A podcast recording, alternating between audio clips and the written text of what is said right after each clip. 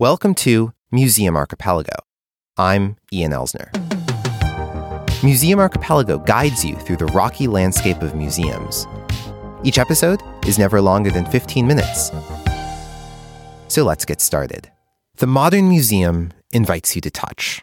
Or rather, it would if it wasn't closed due to the COVID-19 outbreak. The screens inside the Fossil Hall at the National Museum of Natural History in Washington, D.C. say touch to begin to an empty room.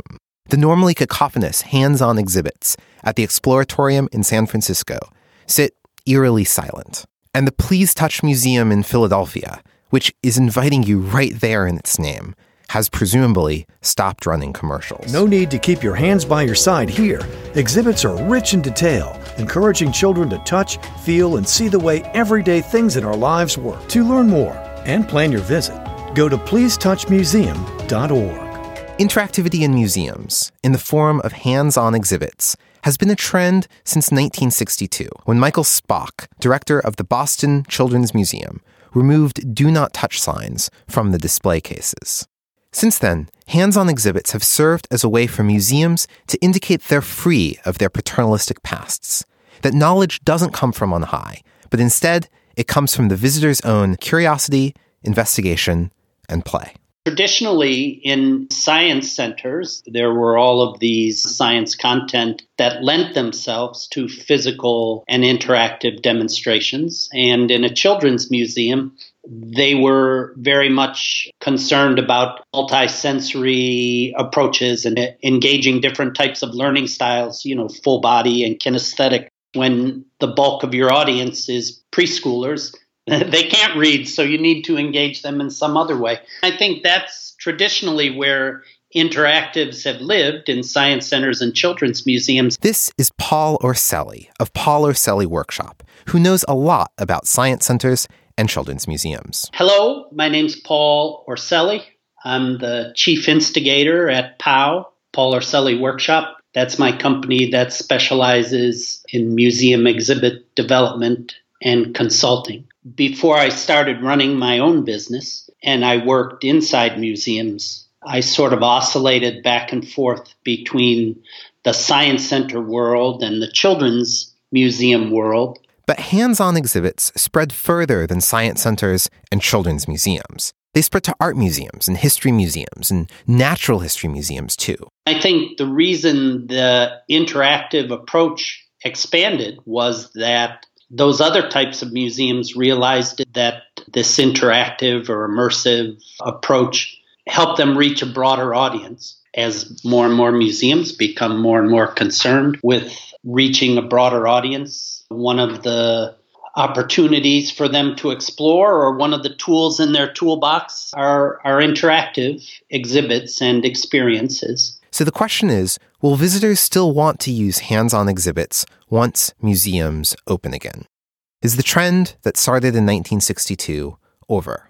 As a museum designer and as a visitor, the last thing I think I want to do immediately after museums open up again, is to rush into a super crowded museum. We're sort of training people in the era of COVID-19 and maybe future pandemics to socially distance and be careful about touching surfaces and objects and so on and so forth. Part of me wants to say, especially as it relates to children's museums, even before COVID-19, it wasn't like they were the most rigorously cleaned places in the world. So the thing is, it's kind of hard for my friends in the museum world with a straight face to say, well, we're just going to be more rigorous with our cleaning schedules and our cleaning regimen. I mean, are you really going to trail after hundreds of visitors in a decent-sized museum and sort of wipe down everything they've touched after they touch that? One thing that Orselli can see happening is that hands-on exhibits will need to work a little harder to justify themselves during exhibit planning stages. He sees the end of so-called empty interaction. There are lots of good examples, but maybe there are also some examples of things that I would consider primarily empty interaction. And a good example of that is a flip label You know, here's one piece of text and information on a little flap or a door, and to encounter the rest of the information or to get an answer to a question, you have to open up the flap. I mean, that's interactive in the sense that you had to do something to complete the informational circuit, but that might be about the lowest level of interaction possible. When I teach graduate students, one thing I often say is the flip label is the last vestige of an exhibit scoundrel. You know, it's like somebody who's not really putting in the work. You know, they just sort of mailed it in. Oh, we can put a bunch of flip labels here, or we can put a flip label here, and then that's something for kids to do. It's sort of a challenge because now that I mentioned that about flip labels, it's sort of like, well, could you actually design a flip label experience that is more open-ended or engaging in terms of an intellectual sense and not just sort of this base level tactile or mechanical sense? And, you know, I'm sure you can. It's that when it's sort of misused or thoughtlessly used, the end results are just bad.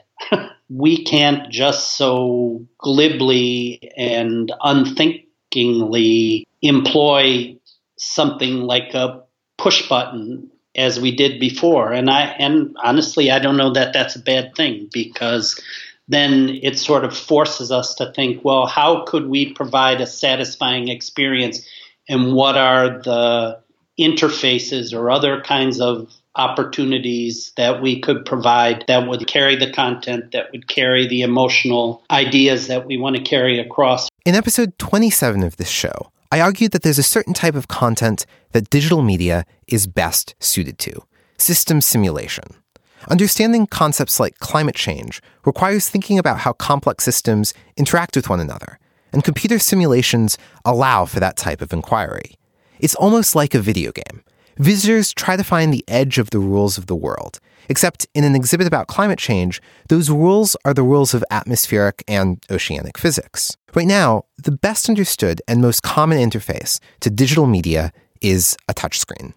There is a certain segment of people who love their touchscreens. You know, if they could fill up their museum with touchscreens, they would do it. I'm agnostic. Touchscreens and touch tables, they are amazing tools, but now we have to be realistic. So now you're going to bring somebody into a new museum and ask them to crowd around with several other people and poke at a touchscreen after what has just happened in the world. Oof, that's a toughie. So what are some interfaces that allow visitors to interact with digital media without a touchscreen, and without requiring the visitor to touch anything with their hands? And if I think, for example, of a large floor projection system where you could even just tap with your foot to control some different parameters or different people maybe on the different corners of this, you know, large projection area could be controlling in real time different parameters. I could imagine that actually being positive and a worthwhile experience that still takes into account a social aspect, but also a social distancing aspect, as well as, you know, something that is sort of full body and it doesn't involve people touching their hands, and that you don't have to sort of sanitize the floor because people are tapping it with their feet and doing things. In his most optimistic moments, Orselli hopes that a new approach to hands-on exhibits can bring universal design front and center. Flexibility or control with something like tapping of a foot, which could easily also be somebody wheeling their wheelchair over the active area too. I mean, I think this brings the notion of universal design to a different place, in a positive place. You know, these limitations and this triangulation between post-COVID-19 perception and the notion of universal design, I'm going to be optimistic. Maybe that puts us in a better place, in a more thoughtful place, in a more satisfying place, ultimately, in terms of interactive experiences for visitors, which I suppose is really what this sort of all boils down to: how supported, are museums as institutions in the various countries or parts of the world where they exist, or how resilient are particular museums or museum structures that let them withstand these sort of events. But Orselli sees a silver lining, an end to all those mini grocery store exhibits at children's museums. This might finally be a good reason for all the children's museums in the world to get rid of those horrible mini grocery store exhibits. Small room filled with lots of tactile objects that kids are just constantly pawing over and checking out and throwing into their mini baskets, and then they get put right back on the shelves. Already it's a gigantic entropy experiment. So if you're going to keep that experience, after everyone has touched something, hundreds of things, wipe and disinfect them all and then replace them for people, to just do this. I think constraints are a good thing for creativity. And now we've just been thrown some public health and perceptual constraints. We have to think about that because certainly our visitors are going to be thinking about that. And if we don't show that at least we're sensitive to that, our visitors could rightfully think that we are insensitive, not only to those design constraints and those design considerations, but insensitive to them as people who want to have fun and want to be safe. If you haven't checked out Club Archipelago, now is a great time. My favorite episode of our museum movie review series, Archipelago at the Movies, is now completely free. Join Rebecca Riebstein and I as we break down 2004's National Treasure, discussing the tropes of museum films and how museum exhibit design is reflected back through popular culture. To listen for free and hopefully find a little distraction, go to patreon.com/museumarchipelago. and look for the episode on National Treasure. This episode of Museum Archipelago is brought to you by Pigeon by Sresis, a real-time intelligent platform that uncovers the power of wayfinding for your museum, enabling your visitors to maximize their day at your venue. Using Pigeon, yes, like the navigating bird, the museum's management can gather real-time data for managing space effectively in relation to visitors, while improving their ROI through marketing automation. And using Pigeon, visitors can navigate the maze of a museum with ease, conduct automated and personalized tours based on their interest, RSVP for events, and get more information about the exhibits right in front of them. To find out how Pigeon can help your museum, visit pigeon.sresis.com/museums. That's pigeon.srisis.com/museums. Thanks so much to Pigeon for supporting Museum Archipelago. You can find a full transcript of this episode and links to other episodes at museumarchipelago.com. Museum Archipelago is supported by listeners like you who have joined Club Archipelago on Patreon. If you can't get enough about how museums shape our lives, join now for $2 a month. If this is your first episode, subscribe to the show for free using your favorite podcast player.